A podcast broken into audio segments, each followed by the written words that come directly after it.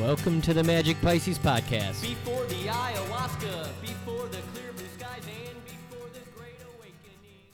All right, welcome back. This is actually take three of this um, gosh darn episode I'm trying to record, and it really is fucking kind of pissing me off that this video I'm trying to quote from keeps playing. It's almost like something is conspiring against me. Sometimes it feels like that. You ever feel like the world is against you?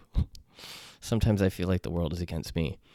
Um, but the the first episode, I, I maybe I'll just release all of them. Fuck it. But I I introduced I I used the, the wrong words a couple times, which I do. It's kind of tricky when me personally, for me personally, when I get into stream of consciousness, sometimes the wrong word comes out, or I mix up the meanings, or don't use words in the most articulately in in the most perfect articulate way. But um, excuse me. But uh, really, all I was saying is that like I'm really sad for the country. I'm really sad for the state of the nation. I'm really sad sad that people are getting hurt. I'm really sad that uh, police officers, many of whom are very good people, are being um, attacked. Um, I do not know what. Excuse the background noise there. I do not know what the intentions of all of the protesters are. I don't know what the intentions of the violent protesters are. I don't know what the the the intentions of the looters are, and it and I don't know what the intention of the officer who killed this person, um, George Floyd, was either, because they knew each other, and so it begs this interesting question regarding maybe maybe the cop just didn't like him because they worked together for all those years and they just didn't like each other. And maybe the cop is racist also or maybe the cop isn't racist but just finally got an opportunity to put his fucking knee on this fucking other bouncer's neck. They were both bouncers at this bar together. Who knows what it is? And maybe the white supremacists started the violence or started the fires to make the black people look bad. And now the white liberals the far leftists come to the um, the aid of the of the African Americans, and maybe the African Americans don't even want their help. I don't know if that's the case at all, but there's just so much maybe, and there's so much nuance, and there's so much like, what in the hell is going on here, America? And this is all happening inside of COVID. All of a sudden, we forgot about COVID because there's race riots going on again, and and I the reason I I redid the episode was because I posted this video of this guy getting beaten on Facebook who was trying to protect his store and it was just brutal beating. Like the guy is all fucked up, his face is all bloody and his arms all mangled and he's like being brutally beaten. And but then my friend Z he posted after like two hours of I wasn't really arguing, I just sort of posted it um, with my opinion slash my point of view, basically saying that my, my point was that I'm completely for protest, peaceful protest, and I'm 100% in favor in favor of racial equality, but I'm not against rioting, or I'm not against, but I'm against rioting. And and I use this person as a case in point. Here's this innocent person who's been hurt in a riot, and and I cited the case of Reginald Denning, who got a, his head smashed in with a brick in the LA riots, and he was just this truck driver. He was like this long haired truck driver, like going through South Central at the wrong time and place. Right? There's a really, really disturbing Netflix documentary on the LA riots. I think it's still on Netflix. You can track it down, though. It's really, really disturbing and it just really gets into the buildup of all of it and what it's like to be an African American in South Central Los Angeles. And then this thing happened and it just fucking blew up. You know, the whole thing just blew up, literally. But then all these innocent people get beaten, you know, like white people get targeted. And, and then, you know, there's the whole side of the argument. Well, I didn't do anything to them. And I, I, that can turn into a callous sounding argument, but it, at the same time, it's also a valid argument. You know, I, I can't help my well, like if, if you say something like, I can't help my white privilege, you're going to sound like a racist. But at the same time, you can't, you know, and then at the same time, is it the, is it the job of, or the role of those of us who are privileged and white to stand up and say something? And very well, that very well may be the case for you to protest. And I was going to have a, I was, I don't want to say I was debating with a friend of mine before the, before I did the podcast, but she sort of presented, she kind of reflected to me that perhaps I should take a deeper look at the privilege that's been afforded me in this lifetime. And she was actually on her way to a protest. And, and I actually stopped. I, I actually kind of paused because I was going to go on like a little bit more of a, conservative rant, and I'm not I'm not um, some sort of conservative anymore. I'm I guess I think what I would be is like a moderate liberal in the sense that I believe in the liberty of the individual, and I believe that the Constitution of the United States is in place to protect the liberty of the individual. And I believe that the Supreme Court justice's job is to, or it is their job to uphold what the Constitution says and once in a while, you have to make an amendment to the Constitution that protects the liberty of the individual. You know, one of the major amendments being Roe versus the based on the Roe versus Wade uh, decision, legalizing abortion, and then more recently with Barack Obama and gay marriage, that that's the the um, uh, Constitution being amended so as to protect the liberty of the citizen and I believe in that. It's I believe in in it through the lens of like spiritual spiritual freedom. Like this is our it's our God-given right. And the thing that that challenge me challenges me regarding the left is when um probably go on a side tangent here, but the the left is very quote unquote compassionate and quote unquote open minded until a person feels that abortion is murder and that someone doesn't have a right to have one because um, you're you're essentially snuffing out a soul. That's what the people who are anti-abortion. That's what they think. It's murder. And the the issue I take with the far left or the left or the liberal viewpoint on that one in particular is that they just they don't honor that people feel that way right? They don't honor the stories of the women that didn't have abortions and whose children are now grown up and they're so glad that they didn't. And I think that those voices deserve to be honored, not shot down and not I, I don't think that it's it's such a personal it's such a personal thing. And I actually it's weird. My I worked with this conservative woman or this Christian woman years ago in a school and she I remember one day she saying to me or she we were talking about um, politics and abortion came up and she said, Yeah, I believe it's murder, and I believe that a woman has a right to do it, and that's kind of how the, that's sort of the way I feel. And isn't that a valid way to feel? And I I think that what's going on right now in the world is that a lot of people don't think that the way other people feel is valid. And we're really quick to rob people of the validity of their subjective experience. Because everybody at the end of the day is just doing their best inside a subjective experience of human consciousness. And and whatever a human being is experiencing inside of that subjective experience is valid. And if people could do any better they would. And if people could discover a greater truth they would.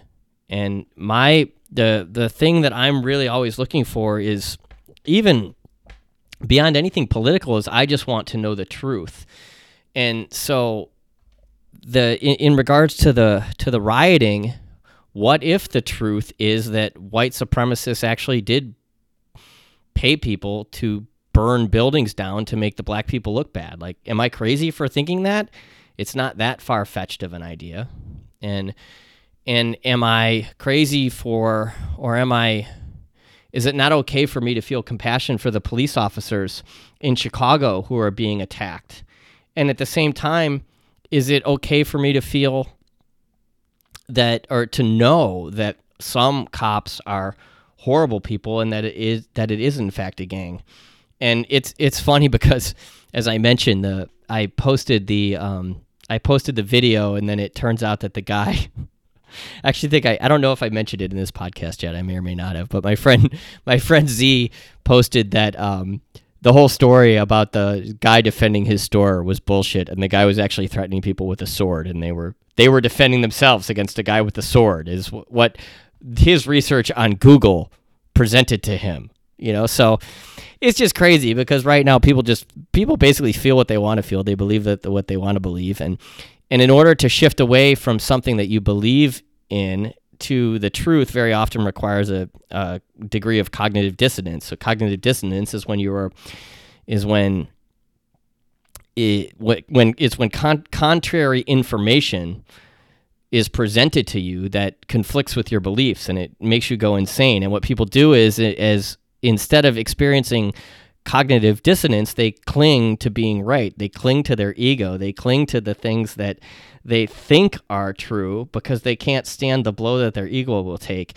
And when I got sober, I moved beyond that. It's a very humbling experience because it requires you to really change your beliefs about yourself in so many different ways.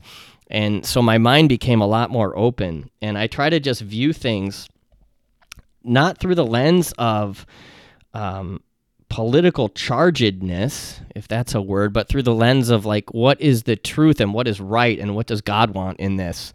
And and God doesn't want people getting beaten. You know, God doesn't want cops getting beaten, I don't think. And and God might want people protesting peacefully. That's what Gandhi did and fucking got the British out of India peacefully. And and so then it, it begs the question regarding the intentions of some of the protesters. And, you know, it says that some of them were shipped in from out the I think the governor of Minnesota was saying that all of the protesters who were arrested were from out of state. But then, you know, they weren't and who the hell knows you know? And i've been i've been uh, accused of not sharing responsibly on social media. Typically the way it goes down is i'm like flipping through and i see an article and i read it and i like what it says and i just share it. And then all of a sudden this whole thing erupts from it and then i gotta like go do a podcast or something.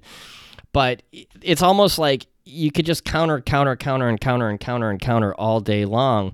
And that none of that is necessarily in service of the truth because nobody can trust anything right now. You know, all I know is that I can trust the voice of the woman who's uh, has two cousins who are Chicago police officers, and this woman is a good friend of mine. I known her for years in Chicago, and and her she says that her cousins were attacked by protesters, and I have uh, no reason to believe that she's not being truthful. And I also saw a video last night of a Chicago police officer surrounded and being beaten by protesters, and there he was totally outnumbered. And it was I would have been ter- I would have started shooting. I if I was that cop, I would have felt my life was in danger and I would have started shooting. Guess what would have happened then? Chicago police officer murders protesters. But the video was like this cop was losing the fight, and I think it was actually like protesters that saved him you know but so what's what's the what's the good available? And this was i it was mostly white people around him if i recall. Don't quote me on that. But the the truth is lurking around in all of this. And my intention the intention of this podcast is always elevated consciousness. It's always um, to step up and get away from the more emotionally charged place and see this from a more elevated and more spiritually aligned position. And it's it's really it's terrible that that person was murdered. It's terrible. It's terrible that that woman in Central Park um, threatened that African American man when she knew full well what she was doing, right? And it's it's a shame that I can't listen to a conservative podcast um, and share information I hear on it without being attacked by people who essentially think they're better and smarter, but who don't do the research that the person who is um, conducting the podcast do or does.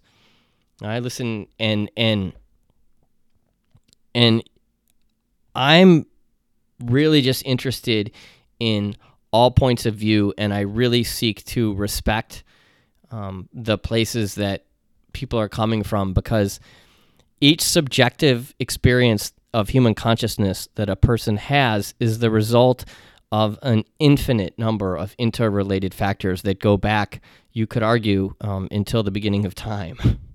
and that every single thing is connected to every other thing and that occasionally in the midst of all of that mayhem a person is presented with an opportunity to make a different choice. They're presented with an opportunity to choose something different from what they're currently choosing or currently experiencing or choose out choosing a person is uh, occasionally presented with an opportunity to choose outside of a dynamic that has been running the show, and that leads to the elevation or the evolution of their consciousness. And right now, you've got all of these people who are so deeply entrenched in the way that they feel and in the things that they believe that it's a it's a defense of what they believe that becomes the most important thing versus um, a discovery of what the truth in the situation actually is and and it's funny because there's this um, prayer in the Course in Miracles. I just cut out and then restarted. I'd run to my car to grab the Course in Miracles book, but there's this prayer in the Course in Miracles that says, God, or there's a the the paragraph leading up to it is God's Son is perfect, and he can or he cannot be God's Son. Nor will you know him if you think he does not merit the escape from guilt in all its consequences and its forms. There is no way to think of him but this: if you would know the truth about yourself, or there is no way to think of him but this: if you would know the truth about yourself. And so then there's a prayer. And the prayer is, I thank you, Father, for your perfect Son, and in his glory will I see my own. And so there's an opportunity there to use that prayer whenever I find myself bothered by someone else's behavior. There's an opportunity for me to just step back and say, wait a minute, this person is so much more like me than different.